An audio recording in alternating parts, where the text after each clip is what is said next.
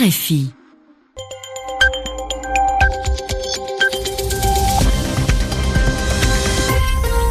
À l'écoute des RFI, il est 22h ici à Paris, 20h en temps universel. Loïc Bussière. Et c'est l'heure de votre journal en français facile, journal présenté ce soir en compagnie de Zéphirin Quadio. Bonsoir Zéphirin. Bonsoir Loïc, bonsoir à tous. À la une ce soir, Donald Trump, de nouveau rattrapé par euh, l'enquête sur le rôle de Moscou dans la présidentielle de 2016. Son ancien directeur de campagne, Paul Manafort, accepte de coopérer avec le procureur qui dirige les investigations. Nous irons en Inde où le Premier ministre Narendra Modi a rencontré des représentants musulmans dans le centre du pays.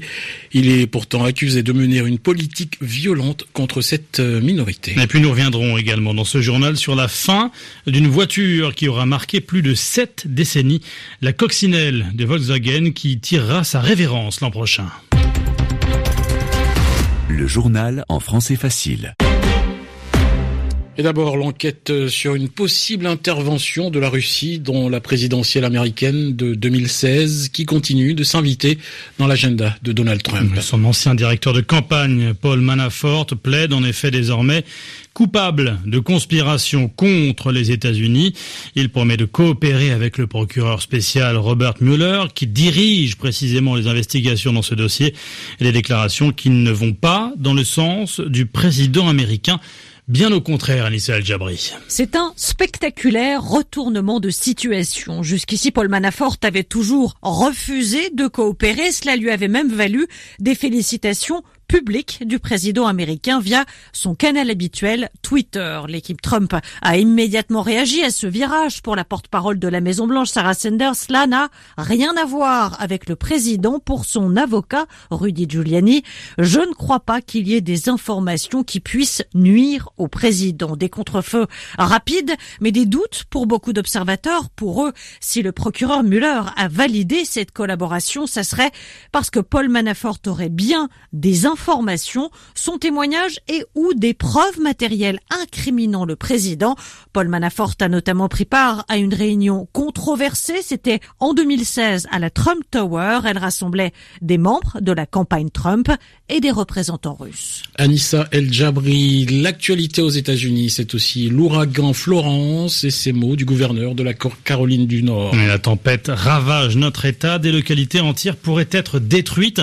Florence a touché la côte est des États-Unis. Ce matin, elle a été rétrogradée en catégorie 1, ce qui n'a pas empêché une femme et son bébé d'être tués après la chute d'un arbre sur leur maison.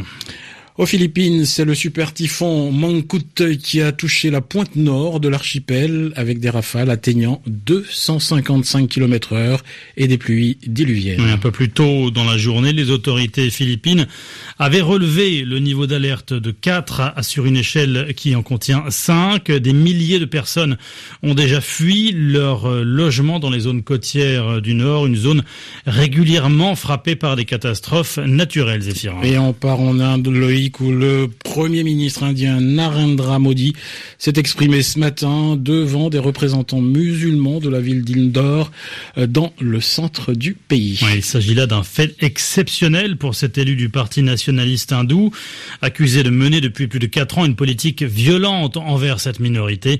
Cette euh, poignée de main semblerait destinée à offrir des gages à cet électorat à la veille des élections régionales et nationales à venir. Correspondance en Inde, Sébastien Le Premier ministre est arrivé tout sourire dans la mosquée d'Indore et a embrassé pendant de longues minutes le dirigeant de la congrégation chiite des Bora avant de prononcer un discours devant des dizaines de milliers de musulmans. Je me sens comme un membre des Bora, a-t-il clamé. Une déclaration rarissime pour ce Premier ministre nationaliste hindou, accusé d'avoir toléré les pogroms anti-musulmans de 2002 et de réprimer cette communauté depuis quatre ans.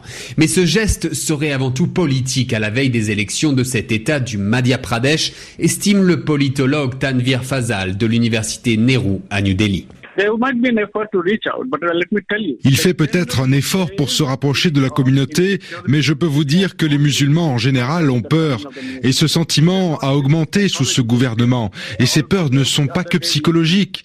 Tous les deux jours, vous lisez dans le journal des cas de lynchage de musulmans. Et à chaque fois, un dirigeant du parti du BJP justifie ce crime. Ces lynchages sont souvent menés contre des commerçants de viande au nom de la protection des vaches et 80% des victimes sont des musulmans. Il y a deux mois, un ministre du gouvernement de Narendra Modi a ainsi été félicité. Huit de ces hommes condamnés pour le meurtre d'un musulman et relâchés sous caution. Sébastien Farsi, New Delhi, RFI. RFI, il est 22h05 minutes ici à Paris. L'actualité en France, c'est le verdict de l'affaire Clément Méric, ce jeune militant antifasciste tué lors d'une bagarre avec des skinheads. C'était en 2013. 7 et 11 ans de prison, ce sont les peines prononcées par la cour d'assises de Paris. La peine euh, la plus lourde a été infligée à Esteban Morillo qui avait reconnu être euh, l'auteur des coups mortels. Samuel Dufour qui a participé à la rixe mortelle mais n'a pas frappé Méric quant à lui était condamné à sept années d'emprisonnement. L'un et l'autre vont faire appel de la décision de la cour d'appel de la cour d'assises euh, de Paris. C'est ce qu'ont annoncé leurs avocats respectifs. Le troisième prévenu à lui était acquitté. À la une de l'actualité également, cette inauguration, inauguration symbolique, celle d'une place Maurice Audin au lendemain de la reconnaissance par Emmanuel Macron de la responsabilité de la France dans la mort du mathématicien. Un mathématicien et militant euh, communiste Maurice Audin avait été arrêté, torturé et tué par l'armée française pendant la guerre d'Algérie. C'était en 1957.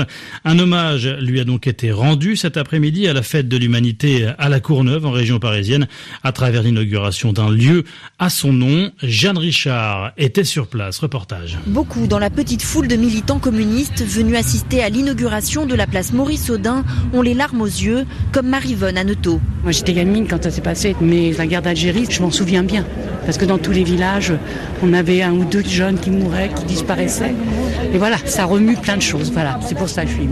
Les discours se succèdent à la tribune pour rappeler le combat du journal L'Humanité dans la reconnaissance du rôle de l'État dans la mort de Maurice Audin. Cédric Villani, député de la majorité qui a aussi porté le dossier, essuie quelques huées, mais finalement... Applaudissez-le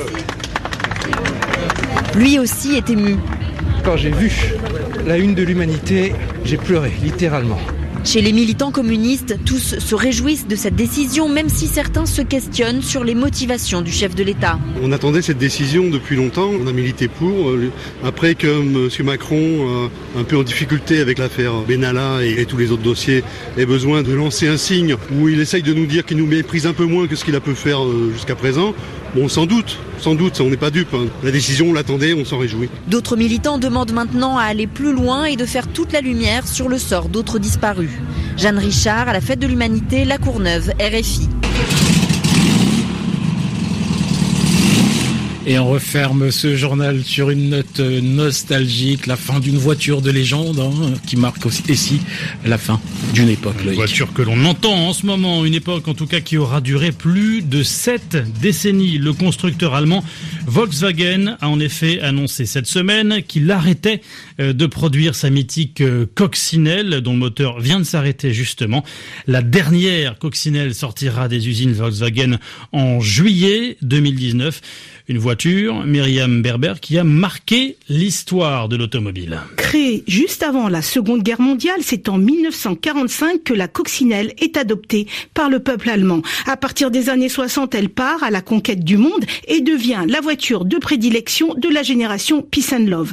Le secret de son succès, la rondeur de sa silhouette et bien sûr ses fameux phares qui font penser à deux grands yeux sur un visage. Dans les années 70, Walt Disney en fait une star du grand écran, une héroïne à quatre roues que l'on verra dans plusieurs films et une série télévisée. Entre 1938 et 2003, ce sont plus de 21 millions d'exemplaires qui ont été fabriqués dans le monde. À la fin des années 90, Volkswagen sort une version plus moderne. Malgré sa popularité, la voiture n'a plus la cote auprès du grand public. Mais surtout, le constructeur allemand, en difficulté depuis le scandale des moteurs truqués, veut se concentrer sur les modèles familiaux et les voitures électriques. Alors, est-ce la fin définitive de la coccinelle, pas sûr à entendre le patron de Volkswagen qui a dit il ne faut jamais dire jamais. Myriam Berber, allez un mot de tennis avant de se quitter pour rappeler que la France mène deux points à zéro devant l'Espagne en demi-finale de Coupe Davis après les victoires de Lucas Pouille et Benoît Paire en simple. La France qui pourrait donc se qualifier pour la finale dès demain en cas de victoire en double RFI.